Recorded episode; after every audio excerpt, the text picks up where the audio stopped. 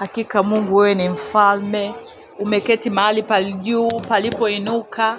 Hatuna Mungu mwingine kama wewe. Tunakubariki, tunakutukuza, tunakusifu kwa kuwa wewe unastahili kubarikiwa, unastahili kuinuliwa, unastahili kusifiwa. Pokea sifa zetu hizi ee Bwana jioni ya leo.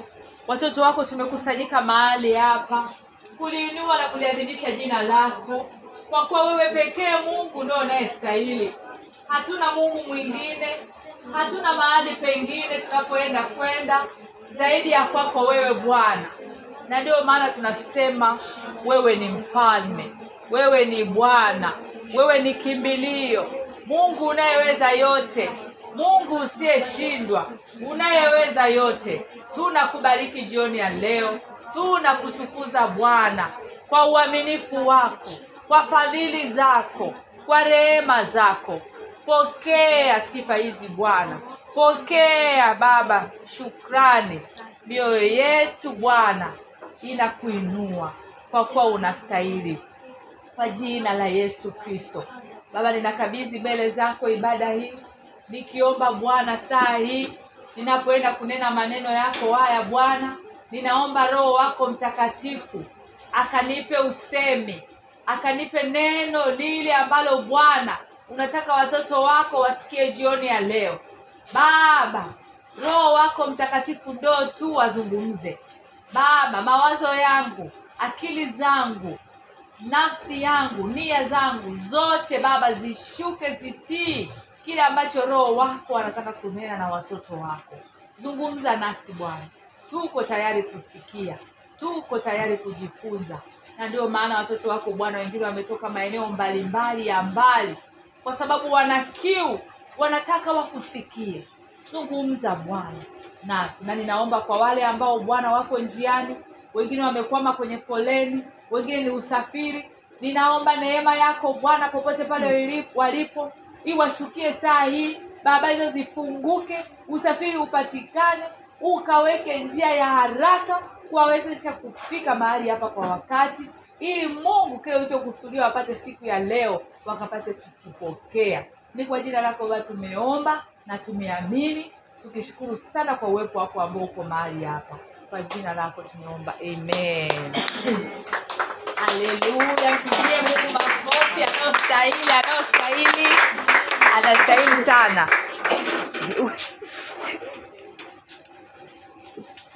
Haleluya, haleluya,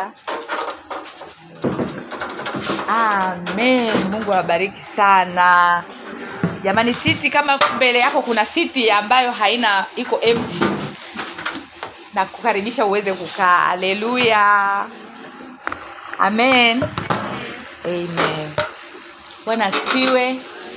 Nafurahi kuwaona, nimewamisi, nimewamisi sana jamani. Jumapili ngapi? Eti Jumapili Jumanne kama ngapi hivi sijaonekana. Nilikuwa nimebanwa na shule, lakini pia nilikuwa na changamoto moja hivi ya afya ambayo sikuielewa. Ilikuwa ni vita fulani, ila Mungu ni mwema. Nimesimama hapa jioni ya leo kwa sababu Mungu ni mwaminifu. Ukiniona nimesimama hapa, ujue Mungu ni mwaminifu. E, vita vilikuwa ni vikali, ila tumeshinda. Amen, tumeshinda. Sisi ni washindi. Na jioni ya leo Mungu ametupa ujumbe unaosema Mkristo na majaribu. Mkristo na majaribu. Haleluya. A Christian and trials. Naomba tufungue Yakobo moja. Tutasoma mstari wa kwanza hadi wa kumi na mbili. Yakobo, English ni James. Tutasoma mstari wa kwanza hadi ule mstari wa kumi na mbili. Nasoma. Yakobo mtumwa wa Mungu na wa Bwana Yesu Kristo kwa kabila kumi na mbili waliotawanyika salamu. Ndugu zangu, hesabuni ya kuwa ni furaha tu mkiangukia katika majaribu mbalimbali, mkifahamu ya kuwa kujaribiwa kwa imani yenu huleta saburi. Saburi na iwe na kazi kamilifu mpate kuwa wakamilifu na watimilifu bila kupungukiwa na neno. Lakini mtu wa kwenu akipungukiwa na hekima na aombe dua kwa mungu awapaye wote kwa ukarimu wala hakemei naye atapewa. Ila na aombe kwa imani pasipo shaka yoyote maana mwenye shaka ni kwa wimbi la bahari ni kama wimbi la bahari lililochukuliwa na upepo na kupeperushwa huku na huku. Maana mtu kama yule asidhani ya kuwa atapokea kitu kwa bwana. Mtu wa nia mbili husitasita katika njia zake zote lakini ndugu asiye na cheo na afurahi kwa kuwa ametukuzwa bali tajiri kwa kuwa ameshushwa kwa maana kama ua la majani atatoweka. Maana jua huchomoza kwa hari huyakausha majani ua lake huanguka. Uzuri wa umbo lake hupotea. Hivyo hivyo naye tajiri atanyauka katika njia zake heri mtu astahimilie majaribu kwa sababu akiisha kukubaliwa ataipokea taji ya uzima bwana aliyowaidia wampendao. Amen. Amen. Tunaona maneno haya yakobo akiandika kwa wayahudi. Kipindi hicho wayahudi walikuwa wanapitia kipindi kigumu sana uh, inasadikiwa kwamba hii aliandika kitabu hiki mara baada ya stefano kuuawa baada ya pale stefano alivyokuwa ameuawa wakristo wengi wakaendelea kuuawa sana wakauawa sana kwa hiyo wakristo wa kutokana na ile hali wakawa wamekimbia wametawanyika eh? wametawanyika uh, katika lile eneo lote kwa sababu walikuwa wanakimbia hawa watesi ambao walikuwa maadui walikuwa wanawaua kwa sababu walikuwa wanajificha.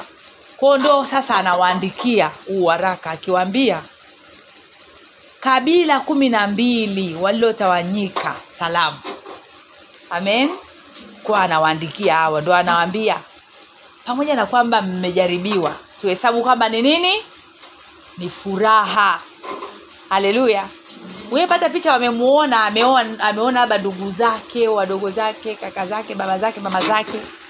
Watu wote ambao mko kwenye utumishi ambao mko pamoja kwenye utumishi. Umeona labda wakifanyiwa mambo wakiuawa kama alivyouawa stefano. Stefano alipigwa mawe mpaka kafa. Alafu eti anawaambia hesabuni kwamba ni nini? E, watu wanaweza wakasema he hivi huyu anajua maana ya mambo tunayopitia lakini hivi anaelewa? E, wengi wanaweza wakasema hau haya majaribu hayajafika nyumbani kwake. Haleluya. Haleluya. Lakini tunasimama na hili neno hili neno pia tunaambiwa jioni ya leo kwamba ndugu zangu hesabuni ya kuwa furaha tupu mkianguka katika majaribu mbalimbali. Mbali. dunia hii tunayoishi nimekuwa nikiongea mara nyingi sana tunayo majaribu. Tuna majaribu. Haleluya. Muda kidogo kabla hatujaanza ibada nilikuwa naongea na mama. Tukawa tunashirikishana majaribu. Naweza ukaa kuna ndugu mzuri anaonekana mzuri. Gafla anaanza kupata majaribu labda ya ulevi au ya nini. Kwa hiyo inakuwa ni jaribu kwenye familia. Mtu alikuwa mzuri alikuwa anywa hata pombe. Gafla anaanza kunywa pombe anaanza kuwa kitu cha ajabu. Kwa hiyo inabidi saa hata atenganishwe na familia akawekwe mahali ili aweze kusaidiwa. Ni jaribu hakuna familia ambayo inapenda imweke mtu wao mbali na wao. Kwa hiyo unakuta kuna majaribu mbalimbali. Mbali. kuna wazazi unakuta kuna kijana mmoja nakumbuka mimi nilisoma naye. Akapelekwa hadi marekani. Si nishasemaga tena hapa. Lakini akaja kurudi yani akarudishwa akiwa kwenye hali ile ya madawa ya kulevya yaliyopitiliza yani kiasi kwamba alikuwa huko mtaani kama tuteja lakini mtoto wa familia moja kubwa sana.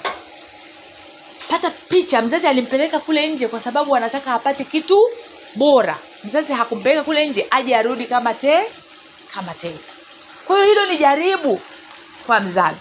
Haleluya kwa dunia kuna majaribu mengi. E, unaweza uka ukafanyia watu wema wote. Eh? siku hili. Ukawatendea wema ukajua ndo wataku wataku watakuheshimu watakupenda kwa ule wema uliowatendea.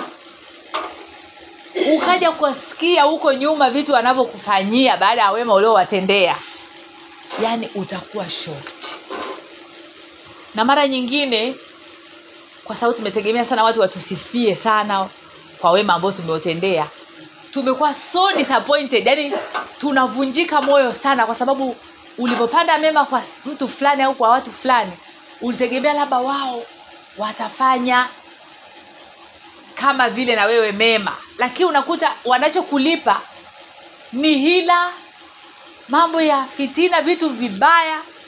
Sasa wengine kwa kushindwa kuelewa kwamba hawa ni wanadamu wanaumizwa mpaka yani hawajiwezi kabisa. Wengine wanakuta mpaka wanaamua waache kazi wengine wanaamua hata ku, ku, kuondoka kwenye familia zao. Kwa sababu wanasema "Hawa watu hawana shukrani. Mimi ndo nilifanya hivi. Mimi ndo nilifanya hivi. Lakini jioni ya leo yakobo anatuambia ndugu zangu hesabuni ya kuwa ni furaha tukianguka katika nini? Majaribu mbalimbali. Sio jaribu moja. Mtu mwingine akasema kwa nini mimi? Juzi nilikuwa hivi. Leo limekuja hili. Kwa nini mimi? Majaribu mbalimbali. Mbali. ukisoma bia ya kiingereza inasema various trials. Various. Varieties yani haleluya kama ayubu.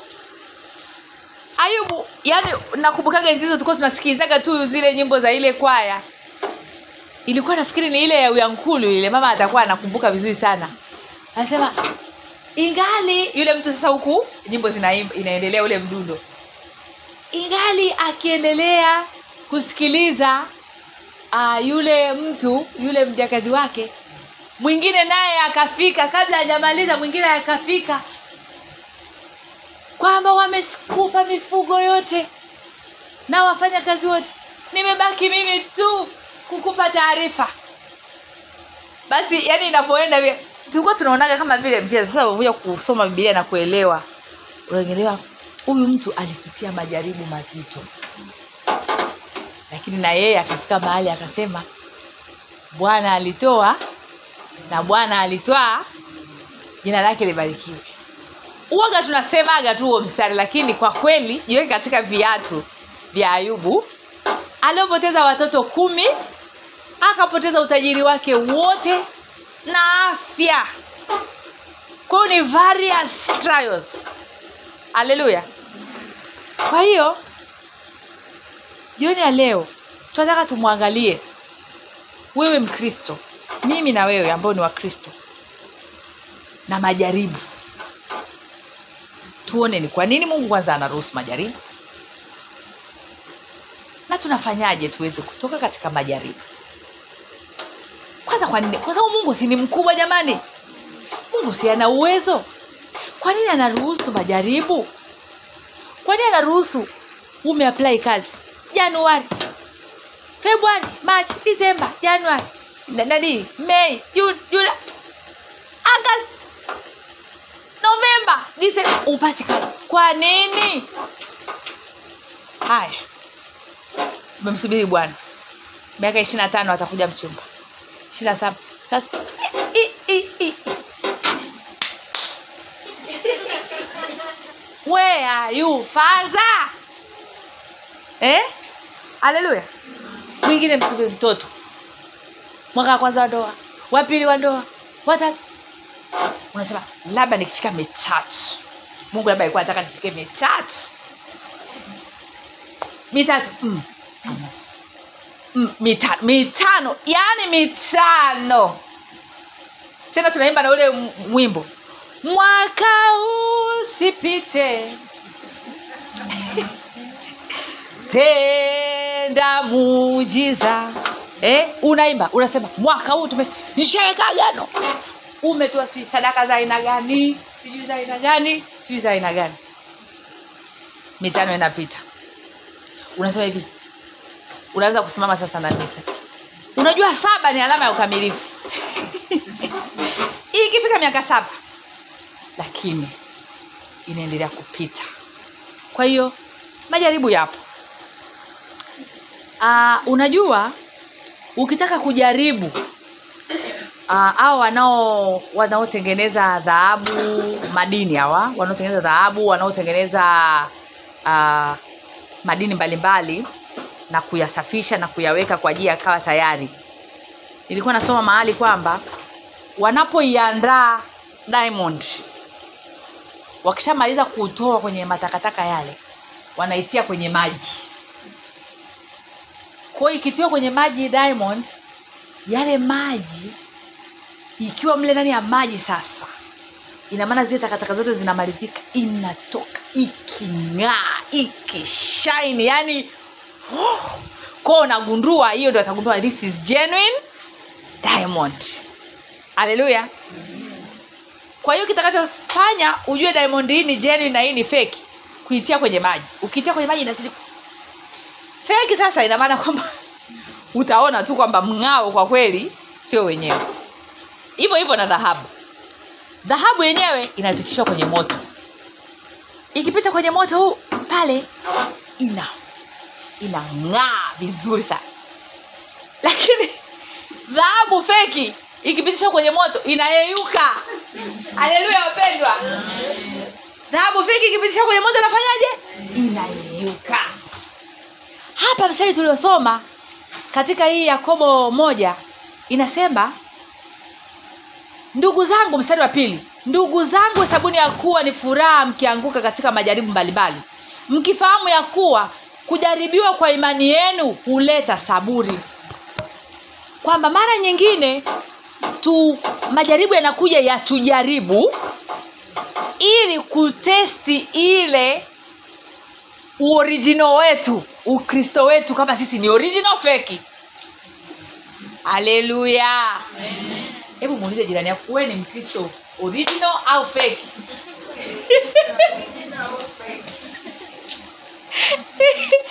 leo hapa tutaweza kutofautisha. Mpaka tunamaliza utaweza kujigrupu. Utagundua mimi ni mkristo original au ni feki na kama vile ambavyo diamond ukitaka kuijua original inabidi uitie kwenye maji utaona itakavyong'aa na ile feki utaona itakavyokuwa. Kama vile dhahabu itabidi ipitishe kwenye moto utagundua ile ambayo original itang'aa itakaa vizuri barabara lakini ile feki itayeyuka. Leo tutaweza kugundua na sisi wa kristo wale ambao ni feki na original wakipita katika changamoto ukitaka kujua mkristo original na feki ni akipita katika changamoto. Jinsi ambavyo anakaribiliana na lile changamoto. Je ukipita kwenye changamoto mwenzangu unayeyuka kama dhahabu feki? Au unazidi kuwa barabara unapendeza? Eh, kuna ule msemo zamani walikuwa nasema amekuwa mcharo. Haleluya haleluya mtu mwingine akikutana na changamoto anapauka. Nilishawambiaga watu ukiniona nimenenepa jua ninapita mambo sio ya polepole. Kwa sababu mimi nikiwa ninapitia majaribu huwa napenda nipige misosi mizuri. Mimi chakula huwa kinani comfort. Sisi ni watu nilisoma kwamba sisi ni watu ambao tunachukuliaga challenge positive. Kwa tuna tunakula. Mtu mwingine akikutana na majaribu yeye hata kula hawezi. Kwa hiyo anapungua ana yani anaisha. Namna ambavyo watu tunavyochukulia changamoto mbalimbali. Hapa leo tunaambiwa na yakobo kwamba tukifahamu ya kuwa kujaribiwa kwa imani yetu kuleta nini? Saburi. Saburi ni unaweza ukasema kwa lugha nyingine kwa kiswahili ni nini perseverance kwa kiswahili. Charili si uko hapa jamani. Saburi ni kama tunaweza tukasema ustahimilivu ustahimilivu. Haleluya. Kwa hiyo bwana wewe kama mkristo majaribu yanapokuja kwenye maisha yako yanakuja kukusaidia wewe kuweza kujua namna ambavyo umesimama katika imani. Haleluya. Na pale ndipo ambapo kweli utaweza kutofautisha. Pale ambapo utaona majaribu yale. Mtu mwingine akipata majaribu hataki hata kwenda kanisani. Mwingine akipata majaribu hataki hata kuoga. Ajua kutana na watu wa namna hiyo. Hataki kuoga kama ni binti mrembo hataki kuchana tena nywele hataki kuvaa vizuri. Yani anakuwa yani anakuwa tena yuko wa ajabu tofauti kabisa. Lakini mkristo original akikutana na majaribu atajua tu kwamba haya yamekuja kwa muda ninahesabu kwamba ni furaha na kwamba nita, ni, ana, anajua kwamba atapata ile saburi atapata ile ustahimilivu na anajua kwamba hii ni imani yangu inajaribiwa. Hapa nitavuka tu nitapita tu kwamba sio kama mungu amekuja kuniangamiza sio kama mungu amekuja kunimaliza sio kama unakuwa kama ayubu. Haleluya. Haleluya wapendwa. Kwa hiyo uh, kwanza ujue kabisa wewe kweli ni mtoto wa mungu. Kweli umeokoka. Kweli umefunga. Kweli una, unapanda juu ya milima kuomba. Yaani kweli. Na nikupongeze kwa hizo effort. Haleluya. Lakini majaribu hayana budi kuja. Majaribu hayana budi kuja. Kwa hiyo wewe kama mtoto wa mungu we are not exempted from troubles and trials. Yaani tutazipata tu tutazipata. Uh, naomba mtu mmoja afungue wakorinto wa kwanza mlango wa saba mstari wa ishiri na nane. Wakorinto wa kwanza mlango wa saba mstari wa ishiri na nane. Na mwingine ya wakorinto shapata eh? Naomba mtu asome. Lakini kama ukioa huna hatia. Wala mwanamwali akiolewa hana hatia. Lakini watu kama hao watakuwa na dhiki katika mwili nami nataka kuwazuilia hayo. Okay. Hapa pointi nataka kusisitiza ni kwamba kuwa na dhiki. Eh? kuwa na nini? Na dhiki. Kwamba yani hata kwenye ndoa hata kwenye familia tutakutana na dhiki jamani. Najua hapa singles wengi natamani ndoa. Wa? jamani na mimi niwe na mtu wangu e, unajua.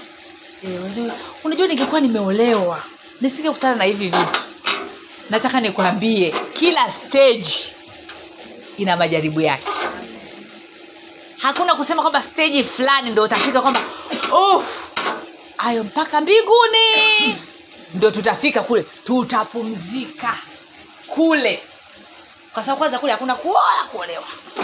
Yaani kule ni kutulia ni haleluya haleluya are holy asubuhi mchana 24/7 lakini as long as tuko hapa duniani majaribu yatakuja. Naomba mwingine asome yohana 16:33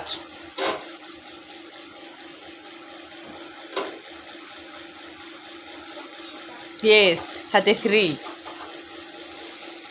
Anatamani kweli kusoma ameshikilia.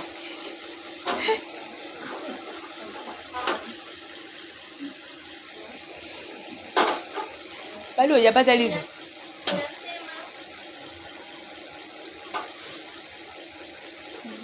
Hayo nimewaambieni mpate kuwa na amani ndani yangu. Ulimwenguni mnayo dhiki, lakini jipeni moyo, mimi nimeushinda ulimwengu. amen ulimwenguni tunayo dhiki. Yesu anawaambia wanafunzi wake kwamba pamoja na yote ulimwenguni mnayo dhiki. Kumbuka ni wale walikuwa wako naye yani wamekaa na yesu. Yesu alikuwa na uwezo kabisa wa kuwafunika wasiguswe na majaribu yoyote. Lakini anawambia ulimwenguni mnayo dhiki lakini jiponi moyo kwa sababu mimi nimefanyaje? Nimeshinda. Nafikiri nimekuwa nikiongea huu mstari mara nyingi sana tujipe moyo kwamba yeye yesu amefanyaje? Yesu ameshinda. Kwa hiyo sisi hata kama ni watoto wa mungu kama vile yesu mwenyewe alikutana na majaribu. Wanafunzi wake walikutana na majaribu. Mitume maapostles kina apostle paul watu waliofanya kazi kubwa. Mungu si angesema kwamba niwapumzishe? E, kwa sababu mungu anawatumia kufanya kazi yake wanaenda wanakata mapori yani yani walikuwa wanakata pori yani wanaenda sehemu hakujawai kuwepo na kanisa ukristo wajulikani wanaenda wanaingia wanaenda wanapanda makanisa kule. Eh, wanapata upinzani mkubwa.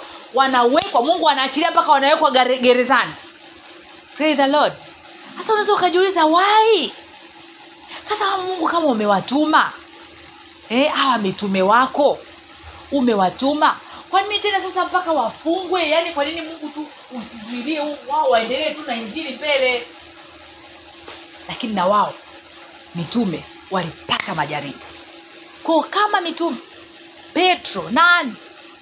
Tena nikwambie walikufa vibaya. Waliuawa. Yohana kifo chake ni kina yani unatikisika hiyo unatikisika. Naye aliuawa? Alifanywaje berita alikatwa shingo alafu akafanywaje alokaangwa ni nani? Futa. Akufa. Haleluya. Kumbuka ni mtu aliokuwa anafanyaje? Anachapa kazi ya mungu. Stefano pigwa mawe. Mpaka akafanyaje? Mpaka kafa na wakati anakufa anasemaje? Baba wasamehe anawaombea rehema jenisi anafanya "He? seriously? No. Kizazi cha sasa anasema no, no, no, no, no. please. Hey, wale wale watu wanaopenda god god not fair. Kaka mmoja akaa ananiambia kwamba mtoto wake amekuwa so disappointed sunday school baada ya kusikia habari ya nuhu. Kwamba why this god if there is love? Why is he killing people haleluya tunaishi katika ulimwengu ambao umechafuka ulimwengu wenye dhambi. Dhambi ndio inaeletezea yote hayo. Lakini hata kama tutatenda mema hata kama tutachapa kazi ya mungu hata kama umetoka kwenye saba kavu yaani huwezi kunyooka unatembea hivi. Unakutana na jaribu hilo hapo. Seriously. Yaani mimi ile wiki ya mwisho ya zile siku mia moja za mfungo pale ndo nikaanza kusikia hali ambayo moyo wangu sikuweza kuelewa ni kitu gani. Yaani kitu very strange. Ndo tunaenda kumaliza mfungo. Yaani nusu nikatisha. Lakini nikakomaa yaani kaa sasa kwamba ni ama energy naisha au nini? Yaani unajaribiwa sasa. Nikakomaa mpaka nikamaliza. Lakini si mungu jamani angenilinda kwa hiyo majaribu yafanyaje yapo. Haijalishi ume yani una unajishughulisha namna gani na kazi ya mungu. Kweli we ni mtoto wa mungu na mungu anakupenda sana lakini nataka nikwambie majaribu yatakuwepo na yataendelea kuwepo kama yesu mwenyewe alipata majaribu na sisi tutapata majaribu. Amen? Haleluya. Kwa hiyo changamoto zitakuja. Kufanyiwa ila kutakuja watu watakuzunguka uliowatendea mema. Mi nakumbukaga tu ule msemo ambao mamangu alikuwa ananiambia utambeba mtu mgongoni atasema umembeba upande. Haleluya. Kwa hiyo mungu atusaidie sana. Na kuna mstari ambao yesu akasema kwamba uh, akaa ameongea kuhusu uh, kuwa mwanafunzi wake eh? kwamba ni- ni- nitautafuta baadaye. Ngoja huo nitautafuta baadaye nisizungumzie hivi lakini tutapingwa. Nafikiri sasa hivi watu wengi sana wanasema jamani mbona wasema hivi vibaya wa kristo tutapingwa. Tutadharauliwa tutachafuliwa. Yaani sasa hivi ukristo unaonekana kama vile maraprapu fulani hivi. Hayo ni majaribu. Yasikukatishe tamaa. Haleluya unaweza ukashangaa kwenye kazi wanaoinuliwa ni watu fulani tu ambao hata mungu amjui mafisadi. Ni majaribu. Usikate tamaa kwa sababu yoyote. Songa mbele. Amen. Haleluya. Yeye yakobo anatuambia majaribu tunapopita kwenye majaribu tuwe na furaha tupu. Kwa sababu yanakuja kujaribu imani yetu amen. Yanakuja kujaribu nini? Imani yetu. Sasa hebu tuangalie. Kwa nini sasa mungu basi jamani alivyo wa upendo na alivyo na manguvu? A mighty god. Eh? unajua anasema mimi ni niko ambaye niko. I am that i am. Eh? alikuwako. Ataendelea kuwako. Yuko. Mwenye nguvu. Sovereign. Might eh, king of king. Yani mkubwa. Yani hatuwezi kumwelezea. Anaweza yote. Anaona mwisho kabla ya mwanzo. Eh! lakini anaruhusu. Kwa nini? Kwanza kabisa mungu anaturuhusu tupite kwenye majaribu kwa ajili ya kujaribu imani yetu kama alivyosema uh, yakobo. Kujaribu nini? Imani yetu. Ili kuona kweli. Si tumesema kwamba jamani dhahabu feki na original zinapitishwa kwenye moto. Original itatoka ikiwa imekaa vizuri inang'aa. Feki inafanyaje? Nuka kwa hiyo ili kutest imani yako kama kweli wewe unampenda mungu namna hiyo kweli umemaanisha kweli umejikana. Eh? yesu alisema ambaye anataka kumfata afanyaje? Ajitwike nini? Salaba wake amen. Kweli wewe umeamua kweli umeamua kweli? Hapo sasa ndo utajua kwa, kwa imani yako sasa unavyojaribiwa. Kama ukimkimbia mungu kuna mtu mmoja namjua alipata tu changamoto fulani. Baada ya muda anaanza kutangaza kwamba "Ah, hawa mungu sio halisi. Ni wazungu tu walituletea. Huyu mungu ni, ni, ni nanii ni wazungu walikuwa wanatafuta namna ya kujitawala wakaamua walete nani? Walete dini waliamua tu kuleta njia za ustaarabu. Ni ukoloni tu. Alafu sasa hivi wanaanza kuleta hey, unaona walivyoanza kuleta hivyo na sasa hivi wanaanza kuleta mambo ya ushoga yaani ni adui tu amepita hapo lakini mwanzo wa maneno hayo yote ni majaribu aliyoyapitia mazito. Kwa sababu imani yake ilikuwa haijajengwa kwenye mwamba ni nyumba ambayo ilikuwa imejengwa kwenye mchanga. Kwa hiyo ikatikiswa. Kwa hiyo yeye amegive. Amen. Anasema kwamba yeye ana, ana, ana, anasema kwamba hakuna mungu. Kwa hiyo sasa hivi mtu mpendwa ambaye umekuwa ukihubiri kweli unaijua kweli sasa hivi anahubiri kinyume. Kwa sababu nini? Majaribu aliyoyapitia alishindwa kuyabeba. Ina maana imani yake ilipojaribiwa yeye akajionyesha kwamba yeye ni feki feki christian kwa sababu ameshindwa sasa kusimama na imani yake. Amen. Kwa hiyo majaribu yanapokuja yanakuja kutuangalia nguvu. Yanakuja kujaribu imani zetu kwa hiyo yule ambaye sasa utakuwa na uchungu utakuwa na laani ina maana hapo inaonyesha kwamba mm, hapa kuna kazi ya kuendelea kufanya. Kwao kama ni mchungaji tunakuwa tunasikia tunasema sasa labda sijui urudie darasa la discipleship au amen. Kwa sababu tunakuwa tuna madarasa yale kwa sababu ina maana kwamba uh, bado katika kukua kwako katika ukristo kunakuwa kuna shida. Hujakuwa katika kumjua mungu. Eh? hujamjua mungu. Kwa sababu mungu anavyoruhusu majaribu sio kwa sababu anatuchukia. Mm. Anatu- anatujaribu imani yake anatuangalia. Anatujaribu imani. Unakumbuka hezekia alivyopigwa na ule ugonjwa. Alivyokuwa amepigwa na huo ugonjwa akaambiwa akatumwa isaya akamwambie bwana atafanyaje? Atakufa.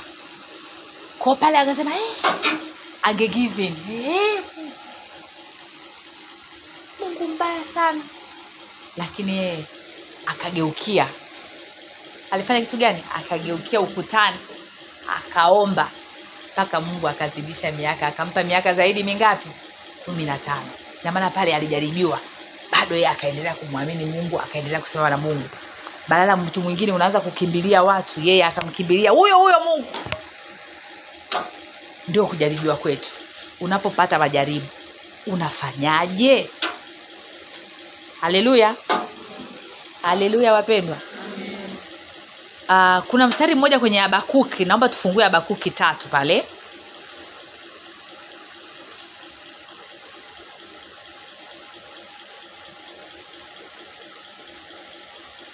habakuki tatu mstari wa kumi na saba na wa kumi na nane kuna mtu amepata amen uh-huh. Eh, tatu eh? mizabibuni hamtakuwa na matunda. Taabu ya mizeituni itakuwa bure, na mashamba hayatakuwa chakula. Zizini hamtakuwa na kundi, wala vibandani hamtakuwa na kundi la ng'ombe. Walakini nitamfurahia Bwana, nitamshangilia Mungu wa wokovu wangu. haleluya. Yaani inamaana hatapata kitu hatapata mavuno. Yaani inamaana katikati ya majaribu hayo Hab- habakuki anasema mimi nitamfurahia nani? Bwana. Hao ndio original christian mungu anataka kuwaona. Baba hata katika hili najua wewe ni mungu haleluya baba hata kweli sioni njia. Kweli sioni uponyaji. Kweli ninapita hii hali. Wakati napita hii hali ambayo nilikuwa napita ya moyo nilikuwa namwambia mungu najua hata katika hili upo. Yaani kanaambia mungu yaani mungu najua hata katika hii in this darkest moment. Kwa sababu yani nilikuwa naona kama yani anytime unaweza ukazimika yani that was it was a very serious situation. A very see, yani the battle was very real. Nikaambia mungu ninajua katikati ya hili umo na adui anakuwa yuko hapo kumbuka. Kwa hiyo ukienda kinyume tu anaweza aka- akaakti juzi tulikuwa tumeenda kumsalimia mzazi mmoja akaa anasema jinsi ambavyo alifika mahali akaona tu anaondoka kwa sababu ya changamoto alizokuwa amepata kwenye uzazi. Lakini baadaye akapata mtu alianza kumstrengthen kwa neno la mungu na maombi akasimama kwa maombi na akatoka kwa ushindi. Na adui kweli ukiangalia situation alikuwa anataka mbele amina? Kwa hiyo mungu anapoachilia majaribu ni kwa ajili ya kujaribu nini? Imani zetu. Je tunampenda kweli? Je tumemaanisha na yeye? Je tunamjua? Tunamjua mungu kweli? Unajua watu wengi hatumjui mungu tunaenda tu kama mkubwa hatumjui mungu. Ukiwa umjui mungu ukipata jaribu utaona mungu ni mbaya ndo utauliza maswali kama why god is so harsh? Haleluya. Mungu atusaidie. Lakini kitu cha pili mungu anaruhusu majaribu kwa ajili ya kutunyenyekesha. Kwa ajili ya kutufanyaje? Kutunyenyekesha. Wapendwa mwanadamu ni mtu mwenye kiburi. Mwanadamu kwa asili ni mtu mwenye kiburi mwenye kuinuka mwenye kutaka kuwa juu. Tena ndo maana hata yani anataka hata alingane na mungu. Wewe angalia vitu ambavyo vinaendelea ulimwenguni. Kuna watumishi wa mungu wamejiweka katika position kama wanataka kuchukua kama nafasi ya mungu kwa sababu mungu amempa gifti fulani amempa karama fulani basi inakuwa ni shida. Kwa hiyo saa ingine mungu anaachilia kombora bla. anaruhusu. Anaruhusu kabisa adui akurarue. Na anakupenda unajua? Kwa sababu yeye huwarudi wale hawapendao haleluya Eh, ndio maana ukimjua mungu hivyo unasema e baba nakushukuru najua unanipenda. Kwa hiyo saa ingine uh, mungu anatunyenyekesha. Majaribu haya yanatusaidia. Tunanyenyekea. Inafika mahali unagundua kwamba I'm nothing without god. Yaani mimi bila mungu. Yaani me minus god i am negative. Zero i am nothing mungu anataka hiyo point. Haleluya e, yaani kwamba I'm nothing, I'm nothing without you. Mungu ndo anataka ufike hiyo point. Ili usijiinue ili usijikweze. Hebu tufungue tumuone mtume paulo maneno aliyozungumza katika wakorinto wa pili mlango wa kumi na mbili mstari wa saba. Wakorinto wa pili mlango wa kumi na mbili mstari wa saba. Ndo utamwelewa vizuri mungu wakorinto wa pili mlango wa kumi na mbili mstari wa saba na makusudi nisipate kujivuna kupita kiasi. Kwa wingi wa mafunuo hayo nalikuwa mwiba katika mwili, mjumbe wa shetani ili anipige, nisije nikajivuna kupita kiasi. paulo kuna mwiba alikuwa nao kuna changamoto alikuwa nayo watu wanazungumzia vitu mbalimbali lakini tujue tu kuna jambo ambalo lilikaa maishani mwake na mungu akuliondoa na akaondoka. Na yeye anakiri kwamba mungu hakuondoa huo mwiba. Ili asi akafanyaje umesema eliza? Nikajivuna kupita kiasi. aka ukajivuna kupita kiasi. Kwa sababu mwanadamu kwa asili ni mtu wa kujivuna kupita kiasi. Hata wakiroho tena walokole ndo Mungu atusaidie.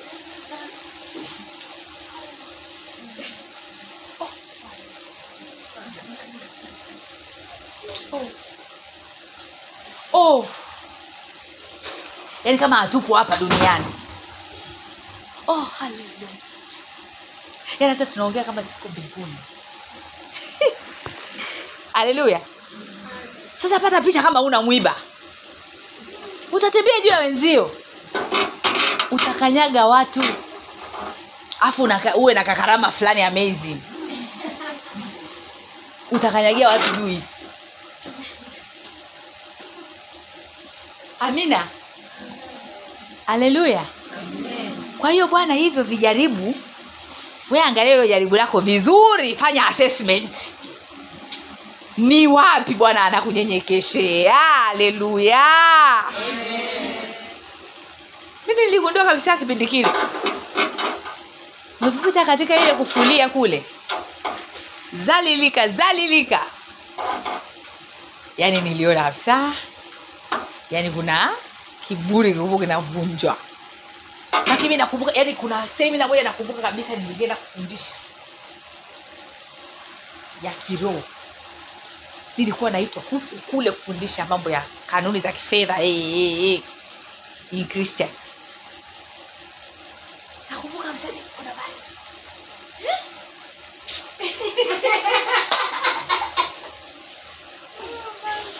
yani unafundisha kwa kwamba yani inakuwaja utengenezi pesa? Yani kwa sababu kutengeneza pesa ilikuwa ni hivi yani yani unakaaje una pesa? Yani unakaaje una pesa? Hao acheni uvivu. Wapige na kitu kizito pale haleluya kwa hiyo saingie mungu abidi alete vitu kidogo unyenyekee mama unyenyekee. Kuna rafiki yangu mmoja mtumishi wa mungu. Mtoto mtoto wake mmoja aka- akawa amezaliwa na challenge, challenge fulani. Akaniambia da asema kuna rafiki yangu alikuja akamwona huyu mtoto. Akaniambia yaani hapa mungu amekunyenyekesha rafiki yangu. Akasema na mimi kweli nikakubali. Ni yuko yani ni ana yani mungu anamtumia kwa viwango vya juu. Unajua kwa viwango vya juu? Yani mungu anamtumia yani tushafanya naye huduma yani mungu anamtumia yani kwa miujiza yani yeye yuko kwenye miujiza yani mungu anamtumia kwa viwango vya juu. Lakini akampa mtoto ambaye ana nani fulani hivi. "Eh, nakwambia yaani hasa ananisimulia sikio tumekaa hapo kwake anambia, nakwambia. Kwa kuna rafiki yangu aliniambia kwamba hapa mungu kanyenyekesha hilo na mimi ninaweza nikakiri kweli kabisa. Basi haleluya. Kwa hiyo mungu bwana ah, yani mungu bwana wakosei. Haleluya. Mungu afanyeje? Hakosei. Kuna mtu mmoja namjua alikuwa yani hajali watu. Yani hey. oh. yani hajui mambo ya mtu. Ni yake tu. Yani ya kwake yako mbele. Alipigwa na kitu kimoja kizito. Yaani sasa hivi anavyozungumzia watu huwezi amini ni yeye. Yaani unajuliza hii ni version eh? ah, mungu bwana ana njia zake. Haleluya kitu cha tatu mungu anaruhusu majaribu. Ili tumtegemee yeye. Haleluya. Ili tufanyeje? Tumtegemee yeye. Mara nyingine tunategemea akili zetu. Tunategemea fedha. Rich aunt ako anti rich husband rich wife haleluya sasa mungu anatufikisha mahali. Unaona yani hapa njia iliyopo mungu peke yake. Yaani hakuna namna ninatoboa hapa bila mungu. Yaani hapa hamko tajiri shangazi tajiri mama mdogo tajiri waziri si mbunge. Connection zote nilizonazo nazo hazitasaidia kitu hapa. Mkamate na mungu. Peke yake yani ile total dependence. Yani on god. Haleluya kwa hiyo mungu anaruhusu. Ili ujue yeye ndo niko ambaye niko ni yeye tu. Yeye peke yake. Ujifunze kumtegemea uache kutegemea intelijensia yako. Amen kuna watu wamebarikiwa wako smart. Si unajijua jamani? Uko smart. Ujue kupata shida? Ukiangalia form 1 mpaka form 6 wewe ni maflying colors haleluya ujui shida. Eh? tunawafundishaga singo kuendelea kujitunza. Lakini kuna watu wengine ah, kwa kujitunza kwao wanatumia kama kiburi sijui mshawai kuona entitlement ehe. Kwa hiyo sasa yani mungu bwana yani is just. Yani godi bwana yani mi namshangaga sana. Yani mimi mungu kwa kweli kwa kweli ndio maana yeye ndio mungu. Kwa hivyo yeye mtu yani kwamba "Hmm, sisi tuliojitunza bwana. Sasa unashangaa sasa pamoja na kujitunza jamani. Kwa hiyo jamani mungu ana uwi jamani mungu. Lakini unashangaa. "Ah, amechangalika huku. Alikuwa na na- na- na- na nani, na nani?" lakini sasa ana moyo kajiashiria kwa mungu. Nimerudi kwako baba. Mimi na wewe tena baba. Sitarudi tena kule. Akimaliza maombi kesho yake anashuhudia yaani huyu mungu nyie. Huyu mungu nyie huyu mungu nyie huyu mungu huyu. Mwacheni. Kwa hiyo bwana tujichunguze. Haleluya. Nakwambia kuna kipindi tulikuwa tunaenda kwenye semina za singles. Naelewaga saingia kwa nini singles masikini wanakuaga semina zingine wataki kwenda. Sasa unakuta wale ambao washajichanganya jamani wanavyosemwa wanavyodhalilishwa haleluya kwa hiyo mungu anataka tumfanyeje? Tumtegemee. Ye yaani usitegemee kitu cha yaani hakuna kitu chako chochote kinaweza kuqualify kwa baraka za bwana. Amen. yaani hakuna. Hata utakatifu wako. Hata hii mambo ya kwamba hey, tunaweza mambo ya siku moja." Haleluya. Muona bwana yaani hiyo mungu haya mambo mungu apendi hawa wale watu unakuta wametoka nani? Mlimani. Nakumbuka zamani zamani zio nilikuwa mdogo kuna watu wakaja kutembea nyumbani kwetu. Wako yani wako hivi wako hivi wako hivi. Yani tukaa tunashindwa kuelewa yani wako yani wako yani wako yani unajua mpaka yani mtu unakuwa mgeni kwa mtu mpaka unakuwa vurugu. Yani, ah, sasa mi nikuwa sijaelewa.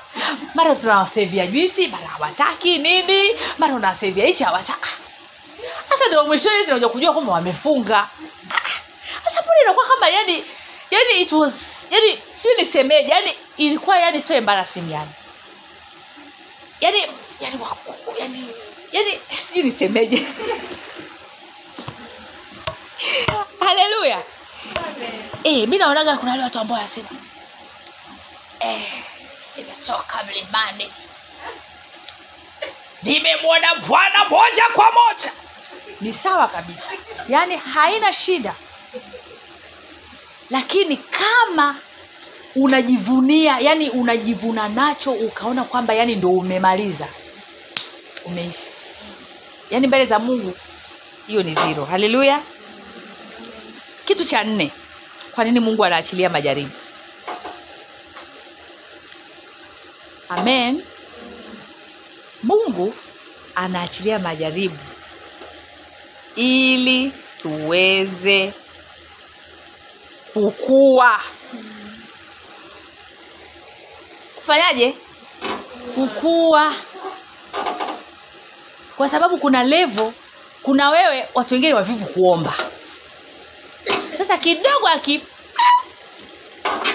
utaamka kuomba mbona utajua kufunga kunavyofungwagwa? Mbona utajua bibilia ilipo usome neno? Haleluya. Mbona utajua mikoseni fellowship ilipo utaitafuta uje haleluya. Lakini kama mama mambo sawa sawa tambarare tambarare tambarare. Utaonekana wapi? Utaonekana wapi?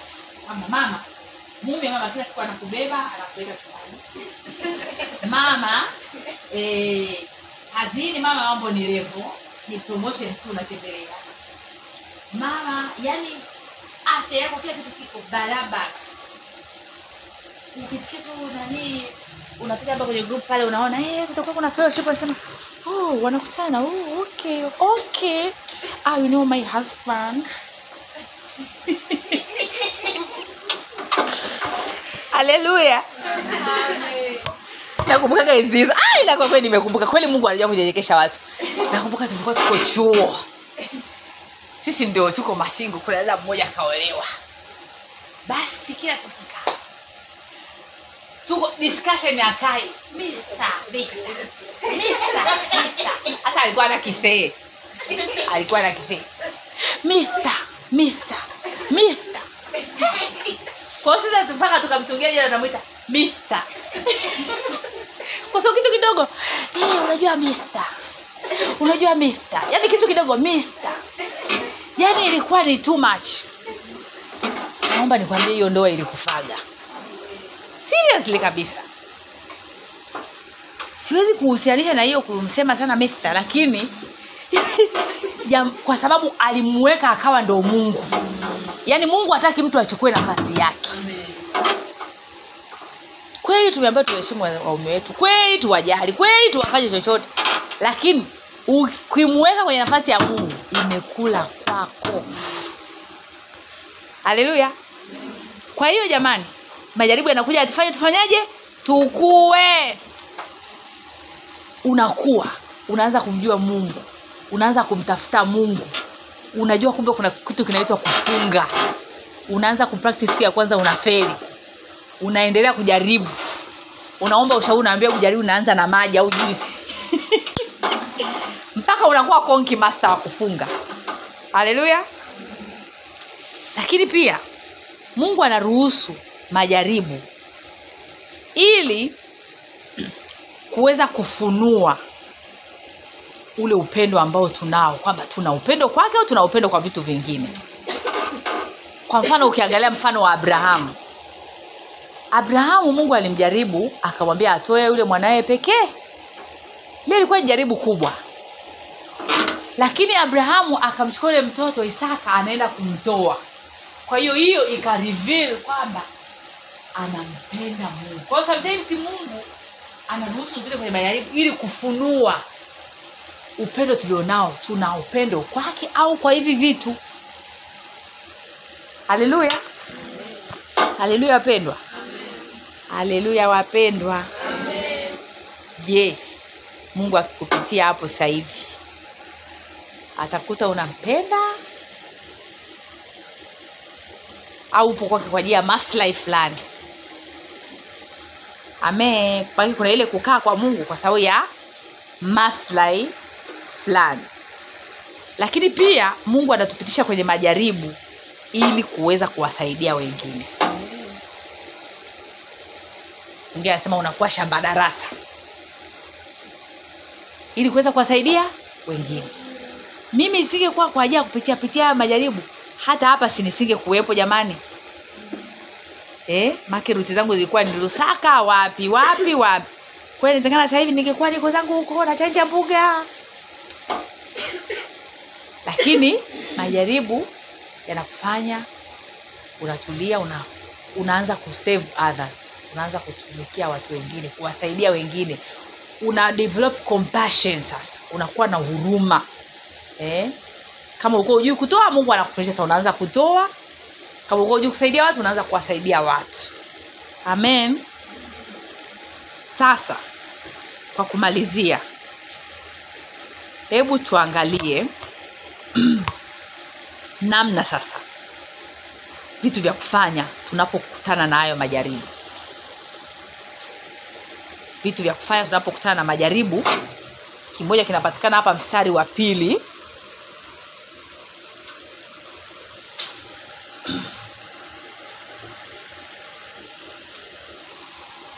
Unapokutana na majaribu cha kwanza kabisa furahi. Ni rahisi hiyo? Lakini sasa si amesema hapa yakobo furahini hesabuni kwamba ni furaha tu. Kwa unapokutana na majaribu hebu furahi. Mwambie mungu ninajua hata katika hili wewe uko na mimi haujaniacha. Huku unalia labda huku mambo ni magumu huku uelewe inakuwaje. Naambia mungu yaani ndani yako yaani roho yako iwe inafurahi. Kwamba mungu i know hata katika hili huko na mimi. Kitu cha pili.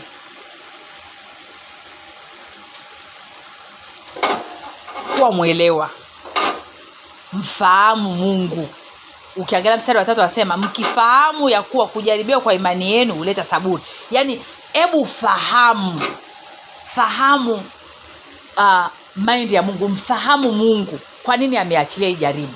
Kwamba kujaribiwa kwenu fahamu ya kwamba kujaribiwa kwa imani yenu huleta saburi yaani kwamba hebu mwelewe mungu kwamba sio kwa sababu tu anakuchukia eh? sio kwa sababu anataka uaibike sio kwamba anataka akuharibike sio anataka uumie eh?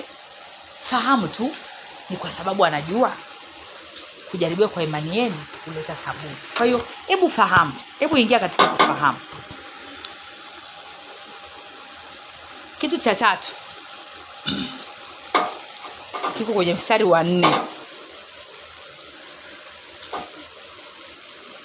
Saburi na iwe na kazi kamilifu mpate kuwa wakamilifu na watiamilifu bila kupungukiwa na neno. Uh, kwamba jua yani uh, jinsi hapo ya ku, ya kunanii ya kuweza kuyashinda majaribu eh? tumesema kwanza furahi si ndio? Alafu mfahamu mungu si ndio? Alafu mstari wa nne unasema saburi na iwe kazi kamilifu mpate kuwa wakamilifu na watimilifu bila kupungukiwa na neno. Yani yani unaji unajitoa yani jitoe kwa mungu mzima mzima kwa saburi yani ili uweze kupata huo ukamilifu. Yani yani jitoe jitoe ili kwa sababu huwezi ku, uwezi kupata saburi bila kuji kujitoa kwa mungu full full. Haleluya yaani huwezi kupata perseverance kupata uh, ukamilifu bila kuamua kufanywa kuwa mkamilifu na hii ni kwa ajili ya kujitoa sasa kujitoa kwa mungu kwa kujiachilia kwa mungu. Yaani kujitoa kwa mungu yani nishikilia hapo kujitoa seriously kwa mungu yani kujitoa seriously kwa mungu. Yaani wewe na mungu isiwe ni kitu ambacho kinatenganishwa. Amen? Kitu kingine kwa kuamini hii unapata kuanzia mstari wa tano hadi wa nane. Kwa kumwamini mungu. Eh? kwa kumwamini mungu. Yaani kuamini kabisa kwamba bwana mimi mungu nomata wapti mimi ninakuamini. Sitakutilia shaka. Hata katika hili jaribu nalopita kwa sababu unaona anasema uombe kwa imani pasipo na shaka. Kwamba mungu hata katika haya mimi sikutilii shaka mimi nakuamini wewe mimi nakutazama wewe haijalishi adui anafanya nini. Mi mungu nakuangalia wewe. Mi najua wewe unanivusha unanisaidia. Haleluya. Haleluya. Na mwisho hii nimeizunguzia sana. Kuwa na moyo mnyenyekevu. Kumwomba mungu apande ndani yako roho ya unyenyekevu. Unapokuwa na roho ya unyenyekevu utaweza kushuka. Utamwambia mungu mimi nimeshuka eh? make unaona mpa mstari wa tisa inasema lakini ndugu asiye na cheo na afurahi kwa kuwa ametukuzwa. Yaani ujifunze ku, kunyenyekea. Kumwomba mungu akupe ule moyo mnyenyekevu. Hata katika hiyo hali unayopitia ujue kwamba hata katika hii hapa sina cheo lakini najua nimetukuzwa. Haleluya so anasema tajiri ameshushwa. Amen. Tajiri anashushwa na atakauka. Yaani yule anayejiinua ni kama yule anayejikweza hata atashusha kwa hiyo hebu kuomba mungu aendelee kupanda ndani yako ule roho ya unyenyekevu roho ya kuendelea kumjua kumtegemea kumwangalia kumpenda. Yaani kumwambia mungu yaani ni wewe tu baba hata uombea tu ni wewe baba ni wewe ni wewe. Haleluya. Basi naomba tukaomba ni wewe ni wewe bwana ni wewe ni wewe bwana